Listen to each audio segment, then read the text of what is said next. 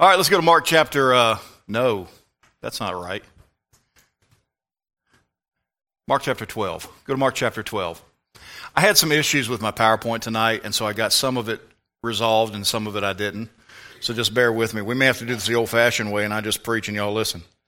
Um, but you'll remember, you'll remember in, in Mark, we went through, there, there were three lessons that we went through the lesson of the missing fruit, the lesson of the mystical fraud, and the lesson of the mountain moving faith. You remember all that, right? Um, and we talked about mountain moving faith. We talked about it needed to be a directed faith, a doubtless faith, a delighting faith, and a decontaminated faith. And, and then last time we identified ministers that are fake ministers that are fake. Mark 11, 27 through 33. How can you tell if a servant of God is not really a servant of God? And we're talking about those Jewish leaders there. Well, they sell their ethics instead of separating from enemies. They lay traps instead of learning truth. They ignore proof instead of investigating possibilities. They predict reaction instead of proclaiming righteousness. And they claim ignorance instead of confessing incorrectness. Now, we go into Mark chapter 12. Mark chapter 12, verses 1 through 12. We'll read that, we'll pray, and then we'll jump right in. And Jesus began to speak unto them by parables. A certain man planted a vineyard and set an hedge about it, and digged a place for the wine fat, and built a tower, and let it out to husbandmen, and went into a far country. And at the season, he sent to the husbandman a servant that he might receive from the husbandman of the fruit of the vineyard. And they caught him and beat him and sent him away empty. And again he sent unto them another servant. And at him they cast stones and wounded him in the head and sent him away shamefully handled. And again, he sent another, and, and him they killed, and many others, beating some and killing some. Now, verses 4 and 5, when you put the three gospel accounts together and you look underneath the English, you find that, that these weren't just, you know, hitting somebody with a stick. These were lacerations. Some of these guys were flayed open. Some of these guys had their heads bashed in. I mean, this was not, this was, this was a violent situation and an ugly situation. Verse 6, having yet therefore one son, his well beloved, he sent him also last unto them, saying, They will reverence my son. But those husbandmen said among themselves, This is the heir. Come, let us kill him, and the inheritance shall be ours. And they took him and killed him and cast him out of the vineyard. What shall therefore the Lord of the vineyard do? He will come and destroy the husbandman, and will give the vineyard unto others. And have you not read this scripture? The stone which the builders rejected has become the head of the corner. This was the Lord's doing, and it is marvelous in our eyes.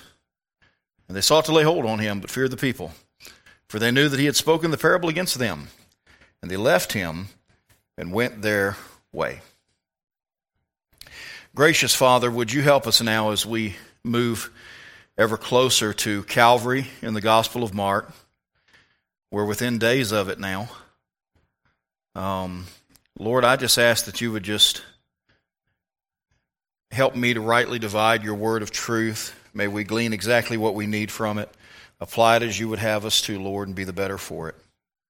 There's a host of people in our church and in our school that are battling illnesses.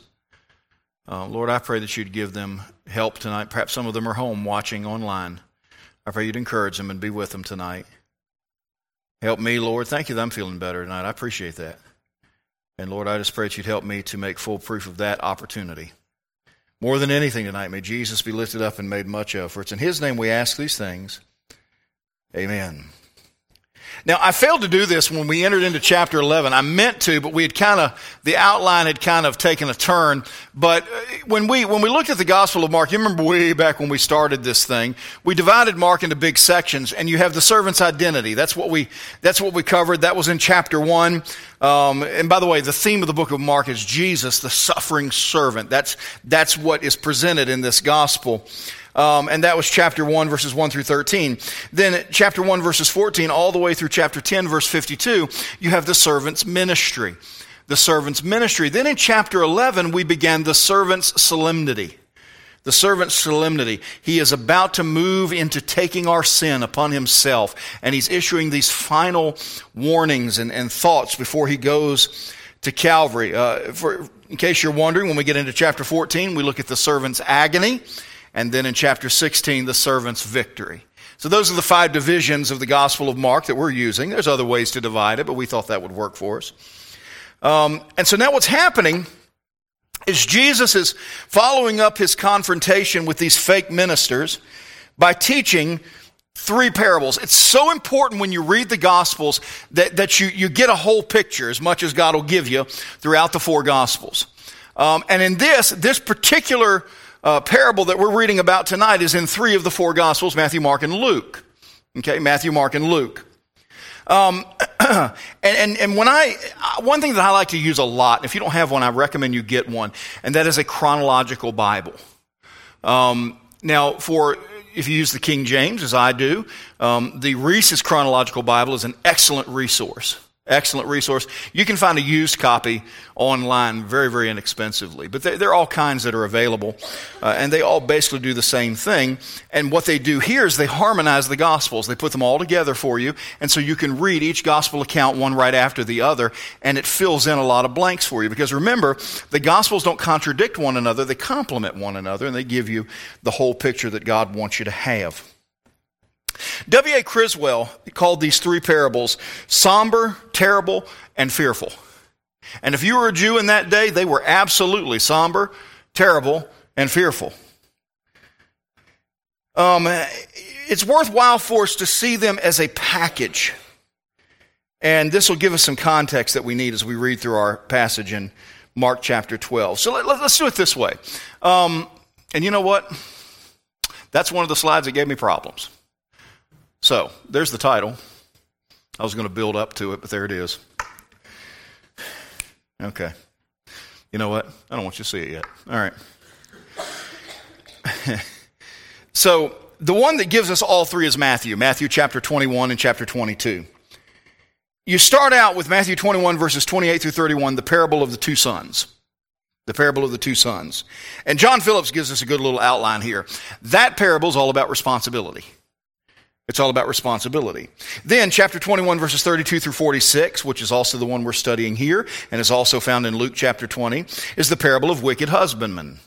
The parable of the wicked husbandman. And if the first one is about responsibility, this one's about retribution. Retribution. And then in Matthew 22, verses 1 through 14, you have the parable of the wedding feast, which is about rejection. Which is about rejection. Now, let's, let's get some context here. Jesus has just cursed the fig tree, and now he's referencing a vineyard. And it's worth noting that God has three what we're going to call botanical pictures of Israel. Botanical meaning plant related. Okay? He has three pictures that he uses plants when it comes to, to Israel. The first is a vine. What does a vine represent? A vine represents Israel as it was in the Old Testament, being planted and cultivated and at times pruned for the future. Okay, so when you see a vine, you can think of Old Testament Israel as God's working on it. Okay? Then you got a fig. A fig is Israel in Jesus' day. When it rejects, its Messiah. Okay? But then, and this is my favorite one, you got an olive. And if you read through Romans 11, you find all about that olive. What's an olive? An olive is Israel that is yet to be in the future and the role that we play in that. So you got a vine, a fig, and an olive. Now, in this parable, Jesus is rightfully connecting Israel to the concept of a vineyard. What he's doing is he's reminding them of what God has already done for them in the past, what he's brought them from, and to where he's brought them now. What did he do? Well, he planted Israel in Abraham, Isaac, and Jacob, didn't he? Where did he cultivate Israel, though? Egypt. That's where he grew them. That's where he developed them. And then he transplanted them, just like he would a plant. He transplanted them from Egypt to where? Canaan. And then he planted them in Canaan and he began to work on them and cultivate them and, and, and, and bring them up and teach them and all of those things. And as Jesus presents this parable, it can only end in one way, divided into three points. What is Jesus saying is going to happen? Number one, the destruction of Jerusalem. And it happens not long after in 70 AD when Titus rolls in there. Okay? Number two, the dispersion of the Jews. They're going everywhere. Number three, the dormancy of Jewish faith. It's going dormant. You say, well, they still have faith, not the right faith. The right faith in their coming Messiah, or who has already come, it's dormant right now. It's dormant. Now, it all begins in 70 AD. It all begins in 70 AD with a massacre. Titus comes in and levels the place. Why? Because of foolishness. They chose it. The leadership speaking for Israel chose for this massacre to happen. A massacre because of foolishness. And Jesus speaks to that in this parable that we're going to cover tonight. Would you permit me to do this from a theatrical point of view? Would you permit me to do that? Not that I'm going to be theatrical, but using the theater.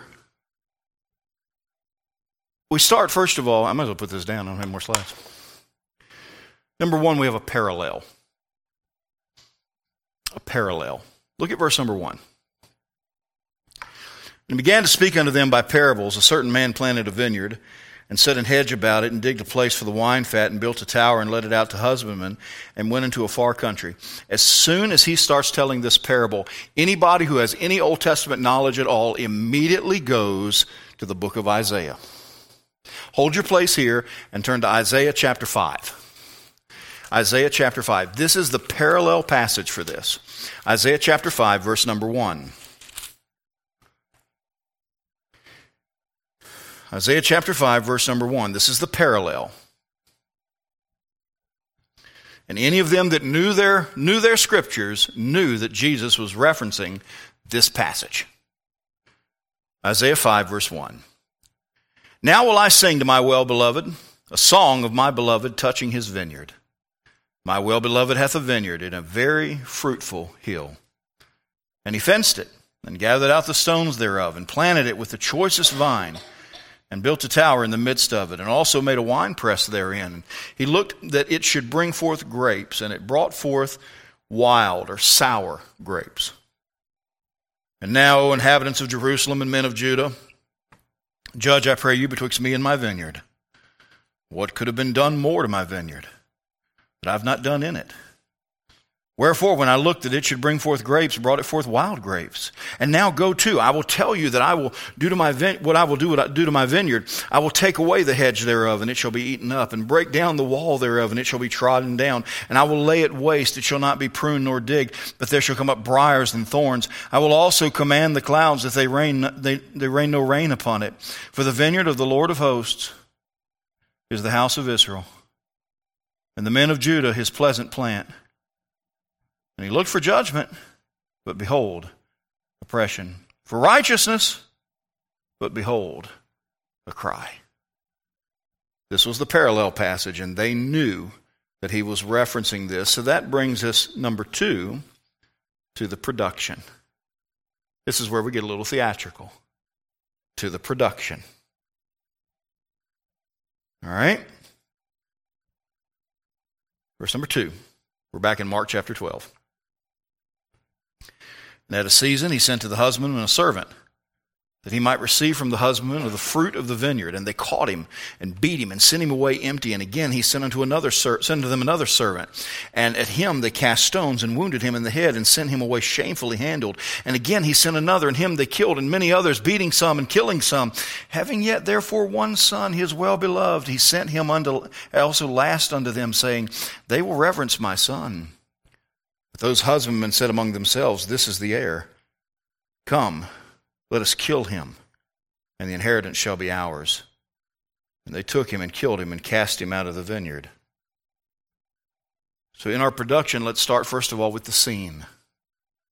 Here's the scene. Now, this was a common occurrence. What would happen is a landowner would purchase a piece of property, he'd set up a vineyard, he'd build a tower, he'd put a hedge around it, and then he would go off to some other venture, some other, other item of business, and he would hire what was called husbandmen to come and to work the land, and they could, they could glean from the land, they could live on the land, and the only deal was that after a certain amount of time, usually about five years, he could expect to come back and get a cut, a portion of what they worked. So they've got, in most cases, five years before they're ever going to see him. That's plenty of time to get everything as it should be and to start getting what they need out of it. But then after five years, he comes, or in this case, he sends a servant. He says, All right, it's time to give me what, what's rightfully mine. And it was 100% rightfully, ethically, morally, legally his. That's the scene. And that was a common scene. But we're told by secular historians that it was also common for this kind of thing to happen. They'd worked that land so long, they kind of thought it was theirs. And so they'd try to find ways to maintain it without having to give up that cut. And sometimes they resorted to violence. Now, certainly, good Jews wouldn't do that kind of thing, though. That was, no, no, no, we wouldn't do that. But it did happen. So this is a familiar scene. Now we've got the actors. What character represents who? All right, well, the first character, believe it or not, is the vineyard itself. What does the vineyard represent? It represents Israel as God intended. It represents Israel as God intended. The vineyard, hey fellas, Jews that I'm talking to right now, the vineyard represents what God always wanted for you. But you wouldn't have it. That's what the vineyard represents. Who's the owner? Well, that's an easy one God the Father. God the Father is the owner of the vineyard. Who are the husbandmen? Faithless Jews. Faithless Jews, particularly the leadership. Who are the servants? I believe the servants are the Old Testament prophets. Now, what do you have? You have two groups of them. You have some that are beaten and some who are killed. The ones who are beaten are those who obviously were beaten, those who were persecuted. Guys like Elijah and Elisha and Micaiah and Malachi and people like that who got a lot of problems and got a lot of kickback and got a lot of persecution and got beat up and everything else, but they weren't martyrs. But then you have the martyrs. You have guys like Isaiah we're pretty confident he was martyred. Tradition tells us that Manasseh had him killed by sawing him in half, putting him in a log and sawing him in half. What a terrible way to go. Tradition tells us that Jeremiah was eventually stoned to death after all that. I don't know that he was or he wasn't, but it wouldn't surprise me. I'll tell you who I do know was um, uh, Zechariah. Zechariah was murdered. But there's one who I believe to be the last Old Testament prophet. Some people don't agree with me. That's fine. But the last Old Testament prophet in my mind was a martyr, and that was John the Baptist. Okay? So what's Jesus saying? These servants are people that God, the owner, sent to you to tell you what you're supposed to do. And you beat them up or you killed them. Okay? It's interesting. The writer of Hebrews has something interesting to say about that in chapter 11. He talks about those who had miracles happen in their lives, but then in verse 36, and others had trial of cruel mockings and scourgings. Yea, moreover, of bonds and imprisonment. They were stoned, they were sawn asunder, were tempted, were slain with the sword. They wandered about in sheepskins and goatskins, being destitute, afflicted, tormented, of whom the world was not worthy. They wandered in deserts and in mountains and in dens and caves of the earth. So the actors in our production, you have, um, you have Israel as God intended it, playing the part of the vineyard. God the Father playing the part of the owner. Uh, faithless Jews playing the part of the husbandman. Old Testament prophets playing the part of the servants. But then, who is the Son? Well, that's an easy one, too. Jesus, the Son of God. So we've got our scene and we've got our actors, but any great production moves to a climax, a zenith, the place where just everything comes to a head and to a point. What's the climax? The owner has sent all of these servants. Some have come back beaten, some have come back in body bags. He finally says, I'm going to send my son. They will certainly they will certainly reverence my son. Now, it's been rightly said, Andy. Nobody would have actually done that. No owner would have sent his son. He'd have come himself with an army behind him. But you do understand that God doesn't do things like we do. Our ways are not His ways, and His ways are not our ways. He's higher than we are, isn't He? Aren't you glad God doesn't do things like we would? What would things be like if you were God? Or if I were God? I'm going to tell you right now, if I were God, there'd be a whole lot of people I, I'd already smoked.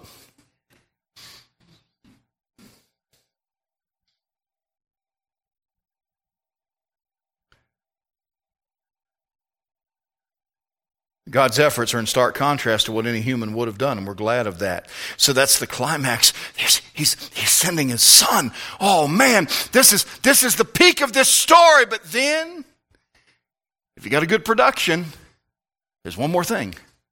There's a twist. There's a twist. Oh, I didn't see that coming. You, you ever seen a production of some sort? Maybe at a theater? Maybe watching television, and you're like, ooh, I didn't see that coming. By the way, good preachers can do that.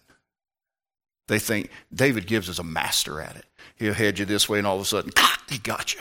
Oh, I didn't see that coming. Well, here's the twist.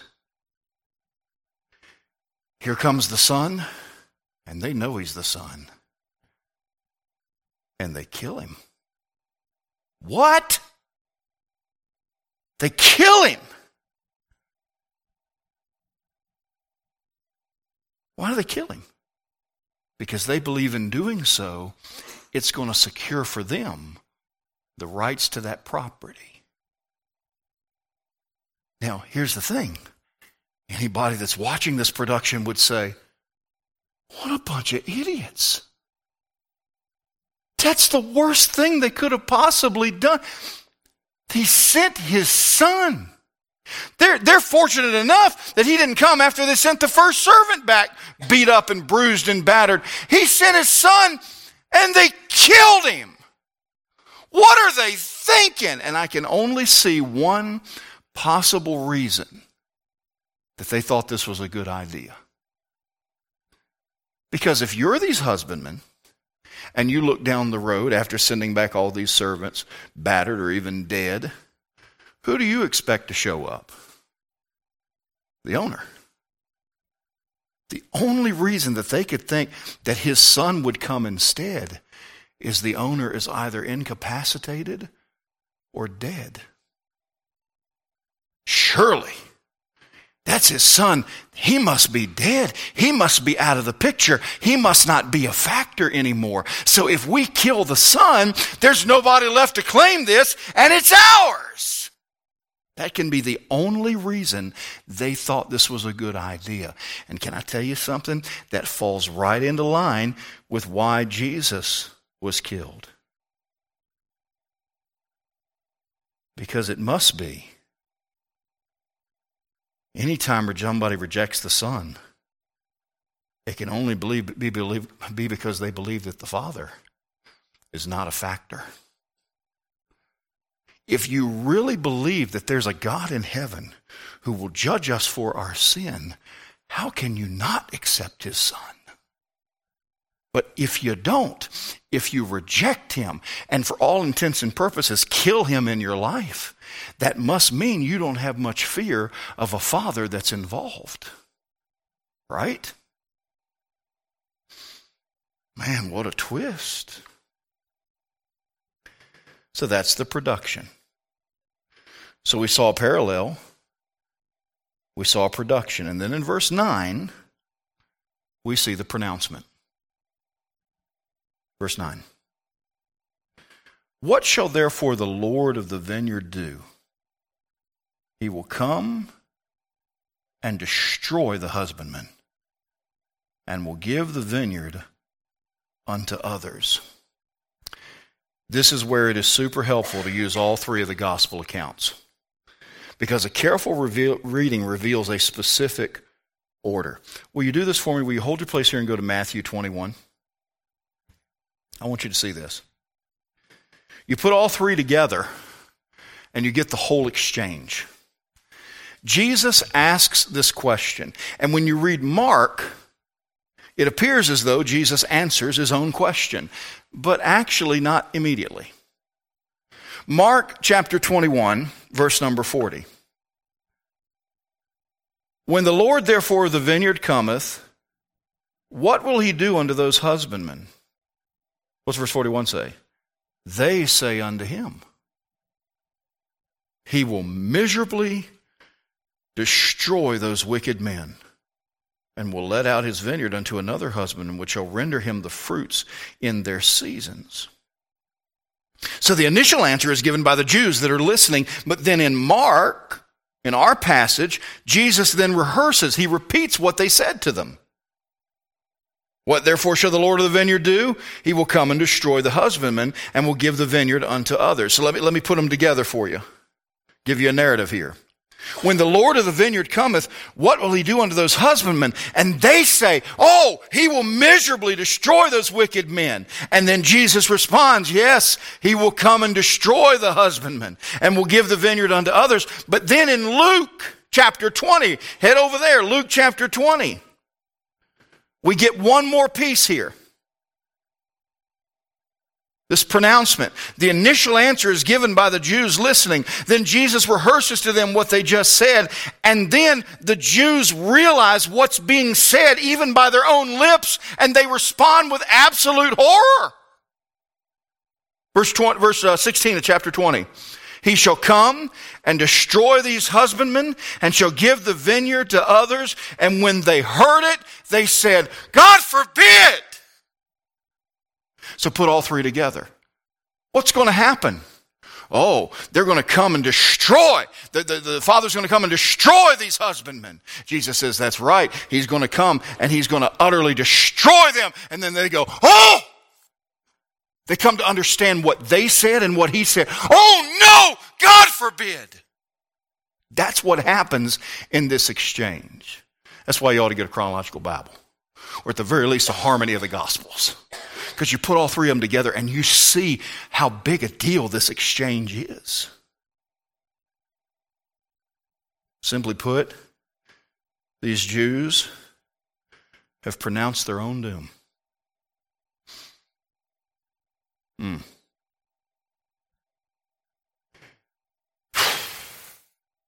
Kind of sad end, isn't it? But it's not.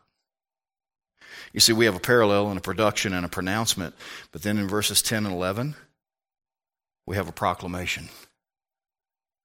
We have a proclamation. Leave verse 10. We're back in Mark chapter 12, verse number 10. Who give the vineyard unto others and have you not read this scripture? The stone which the builders rejected has become the head of the corner. This was the Lord's doing, and it's marvelous in our eyes. Jesus references Psalm 118, verses 22 and 23. It was clearly a messianic psalm, but more than that, it was what was called a Hallel psalm. It was a psalm that they would sing on their way up to the temple for Passover. They had been singing this very psalm just a couple of days before. It would have been very familiar to them. So, what's Jesus saying here? They've pronounced their own doom. In fact, Luke, Luke gives us a little bit, whosoever shall fall upon that stone shall be broken, and whomsoever shall follow will grind him to powder. So Luke, Luke seems to like to just make it even worse. But even now, what is Jesus saying in citing Psalm 118? Here's what he's saying. Don't you see it? That stone that was set at naught? It's me. I'm the Messiah. And you have pronounced your doom, but I'm here to proclaim to you that even now, even at this moment, Any of you under the sound of my voice that will receive me, you can still have me. Even now. Yes, Israel as a nation must undergo this chastisement. And the individual leaders, many of them have gone into what we would call a reprobate mind. They've committed an unpardonable sin. They're not coming back. But let me tell you, anybody in that crowd that's not of that state, they can still take their Messiah.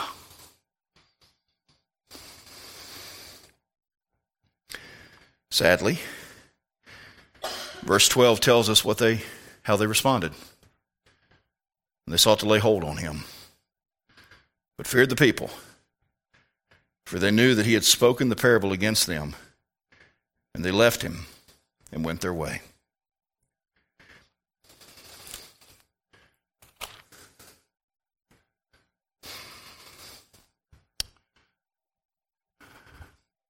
What's going to happen now? God is not going to forsake the Jews, but this whole paradigm is going to shift. And they're going to, after his resurrection, after Pentecost, they're going to move into what we call the church age. Some people call it the age of grace. I don't particularly like that term because God's always been a God of grace. but we, we enter into the church age in which the focus is on the church. But ultimately, God's going to come back to the vine. But when he does, it's going to look different than before. And the focus is going to be squarely where it should have been all along. And we see that in John chapter 15. What did Jesus say in verse number 1? I am the true vine, and my Father is the husbandman. The focus will all be on Jesus. Now, what happens next? Verse 13, they sent unto him certain of the Pharisees and of the Herodians, yet again, these unholy alliances, people that normally don't get along at all, to catch him in his words. And yet again, they try to trap him. Is it lawful to give tribute to Caesar or not? A good passage as we near election day, isn't it? How much is Caesar's and how much is God's? But for now, we think on a massacre that happened because of foolishness. It didn't have to. It didn't have to.